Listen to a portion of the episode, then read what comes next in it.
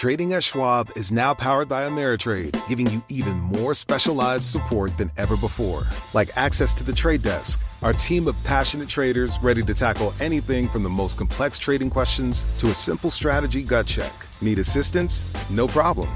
Get twenty-four seven professional answers and live help and access support by phone, email, and in-platform chat. That's how Schwab is here for you, to help you trade brilliantly. Learn more at schwab.com slash trading. To address our new climate reality, the world needs radical solutions. Collaborate for a greener future at the Bloomberg Green Festival, a groundbreaking celebration of the thinkers, doers, and innovators leading the way. From design and culture to technology, science, and entertainment, hear from inspirational speakers and immerse yourself in climate solutions, July tenth through thirteenth in Seattle. Title sponsor, Amazon. Get twenty percent off using promo code radio twenty at bloomberg live dot com slash green festival. Global business news twenty-four hours a day at Bloomberg dot com, the Radio Plus mobile app, and on your radio. This is a Bloomberg Business Flash. From Bloomberg World Headquarters, I'm Charlie Pellet. Stocks continue to trade lower. thirteen minutes to go ahead of the close. The Dow, the S and P, NASDAQ, all trading down. We have got the S and P five hundred index down three tenths of one percent. Looking like an up week, though, for the S and P five hundred index. Uh, the S and P dropping six points now to twenty-one forty. Dow Industrial down seventy, also a drop of four tenths of one percent. NASDAQ is down three, a drop there of one tenth of one percent. ten-year up one thirty-second, the yield one point six nine percent. Gold down five seventy the ounce to thirteen oh eight, a drop of four tenths of one percent. And crude oil, West Texas Intermediate down one point five percent, forty-three twenty-three for a barrel of West Texas Intermediate crude. I'm Charlie Pellet, and that's a Bloomberg Business Flash. You're listening to Taking Stock with Kathleen Hays and Pimm Fox on Bloomberg Radio. All right, it's time now for the E T F report. It is brought to you by Hurco, an American industrial technology company with global reach and a long history of disruptive innovation. To learn more about Hurco, visit H U R C O dot com slash investors. NASDAQ ticker symbol H U R C. Let's go to Catherine Cowdery for the exchange-traded fund report. The Federal Reserve is giving some gold investors a case of the jitters. Over the past week, investors have pulled six hundred ninety-eight million dollars from Spider Gold Shares, or G L D. It's the largest E T F backed by the metal. Cohen and Steers Capital Management was overweight on gold until last week, when comments from some Fed officials boosted speculation that the central bank will raise interest rates as soon as this month. That would make gold less competitive as an asset class compared to interest-bearing investments. Cohen and Steers decided to play it safe and lowered its gold allocation. Overall holdings in G L D have dropped from a three-year high that was reached in July. The gold rally has stumbled after the metal posted its best first half in almost four decades. There's increasing caution over interest rates and the rising dollar.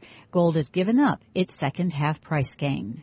That's your Bloomberg E T F report. I'm Catherine Cowdery. You're listening to Taking Stock with Kathleen Hays and Pimm Fox on Bloomberg Radio. The election and your investments. Doug Ciocca is the chief executive officer and partner of Kavar Capital Partners, helping to manage nearly half a billion dollars. He's based in Leawood, Kansas. He can be followed on Twitter at Doug Ciocca, C I O C C A. All right, Doug Ciocca, what is the relationship between presidential elections and market cycles? Hey, Pimm, good afternoon, and thanks for having me on. I think that um, there are myriad correlations or corollaries that are drawn between the election and the markets, and I think the implications for the investor are probably more in- intense than they are for the market. All right, this is a much more emotional than it is an economic consideration. Elections themselves, by virtue of their design, are binary events, but the influence of their outcome, I mean, it's very, very progressive. So people are, are, are, are considering, boy, there's got to be another erosion of confidence in this market, which has been thin to begin with, because the margin of victory of this election, it could be historically small. Then we look at congressional alignment and is the, the prospect of persistent gridlock. Then we're finally experiencing something that we should have expected in an election year all along, is an elevation of uh, market volatility. So the confluence of rising rates and this ambiguous presidential election results.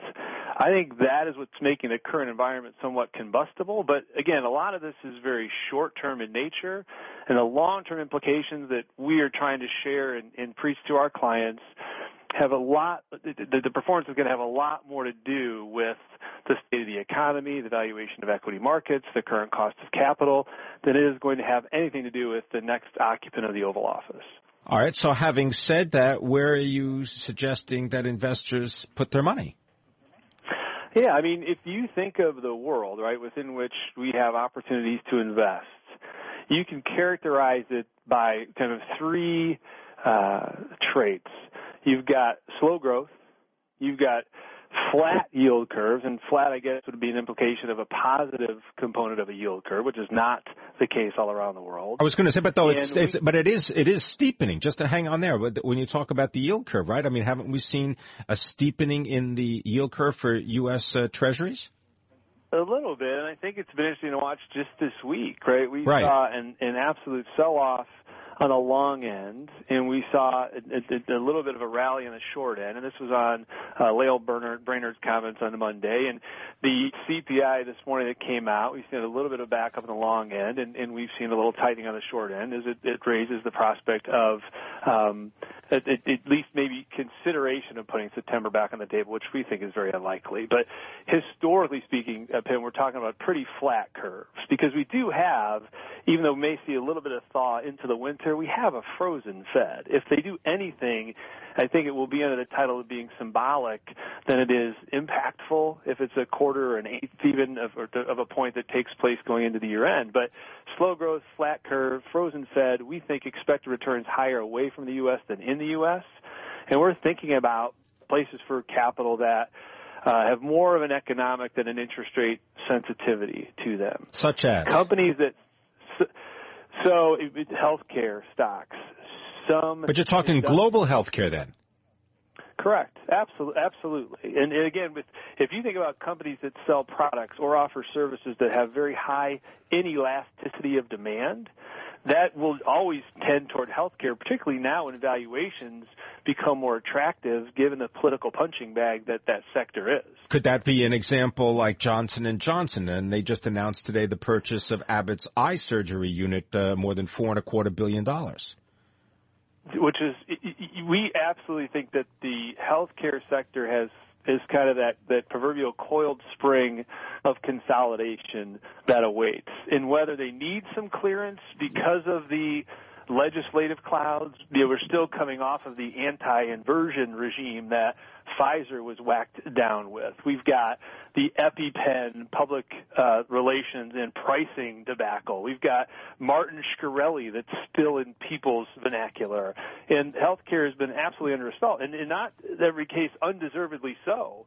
But I think when J and J, who after making that acquisition today, stock is very stable. We're seeing a rally in Abbott because that unlocking of value in a depressed sector is an invariability for profit-seeking opportunists. Well, I irony of ironies that, you know, the Abbott uh, eye surgery uh, unit, Abbott uh, Labs, uh, Medical Optics, it was it was at one point owned by Allergan. Um, uh, turn your attention now to, all right, so we talked about healthcare, global healthcare. What else yeah. outside the United States? Consumer staples, consumer staple sectors. Um, you know, you and I have spoken in the past about our, our company's penchant for the proverbial sin stocks, right? Companies that sell self-indulgent products, be they tobacco or alcohol, fast food, caffeine, uh, things of that nature that, again, have the high elasticity of demand that could be beneficiaries of strange currency meanderings, but they're seeing elevation of their cash flows. One of the things that's been fascinating over the last eighteen months has been the success of these low volatility E T Fs, right? I'm sure you've spoken to people on your program about, boy, this is a comforting spot in an otherwise ambiguous market. Low vol, low vol, low vol. And low vol has a connotation of high free cash flow, which is high dividends, which backs into those sectors that I just mentioned. Internationally, it has not been the case. And internationally, if you have low vol, because you've got brand franchises that have discounted values, they are bound to attract some capital, particularly when you get a little more extraction of the benefits of monetary policy, which are far more in their infancy overseas than they are here. And what we learned from Mario Draghi last week is he may not take it beyond that, that, that Keynesian endpoint, right? They may actually eliminate that super accommodative, super accommodative monetary policy before it does more harm than good. Would Starbucks fall into this category? You mentioned caffeine, and it's global, and I understand they're going to be opening four hundred stores in China this year. A company like that would be a great example. Yeah? Absolutely. What about looking for Absolutely. dividends? I think that's critical, right? And, and again, I, the only thing that, that leaves it um, less desirable is it's been so popular because the yield curve has been so weak for so long that, that income-starved investors have taken a little more risk and moved money into equity that otherwise would be allocated to fixed income. But I think dividends have to be critical as evidence of financial security of companies. The best thing you want to do if you're looking for dividend-paying companies here or overseas is be sure they are not levered dividends that have payout ratios that are not sustainable. So we're screening for that with activity so we can look for balance, and we can look for focus. And focus is a connotation of active management that we think as this market and the investor sort of traverses this tightrope between Washington and Wall Street, between economic ambiguity and interest rate ambiguity. You need to have the balance, and you also have that focus that would be active management with high free cash flow investments.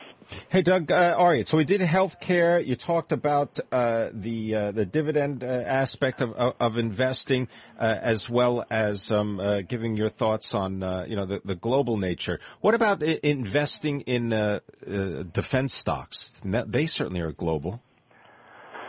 They're global, and, and again, I mean, that that would have to fit a, a quant screen that for us is not often identified companies in that sector as attractive. Got it. So I, I, I do think that if you were going to play that based on the outcome of the election, it would be difficult. If you go back to when Obama won in two thousand eight, right, there were certain sectors that the world was assuming was going to, were going to perform right. terribly. Just the opposite has happened. A gun company like Sturm and Ruger is a great example. Got it. All right. Thanks very much. We got to run. Doug Ciocca is the Chief Executive Officer and partner of Kavar Capital Partners based in Leawood, Kansas. This is Bloomberg. To address our new climate reality, the world needs radical solutions. Collaborate for a greener future at the Bloomberg Green Festival, a groundbreaking celebration of the thinkers, doers, and innovators leading the way. From design and culture to technology, science, and entertainment, hear from inspirational speakers and immerse yourself in climate solutions, July tenth through thirteenth in Seattle. Title sponsor, Amazon. Get twenty percent off using promo code radio twenty at bloomberg live dot com slash green festival.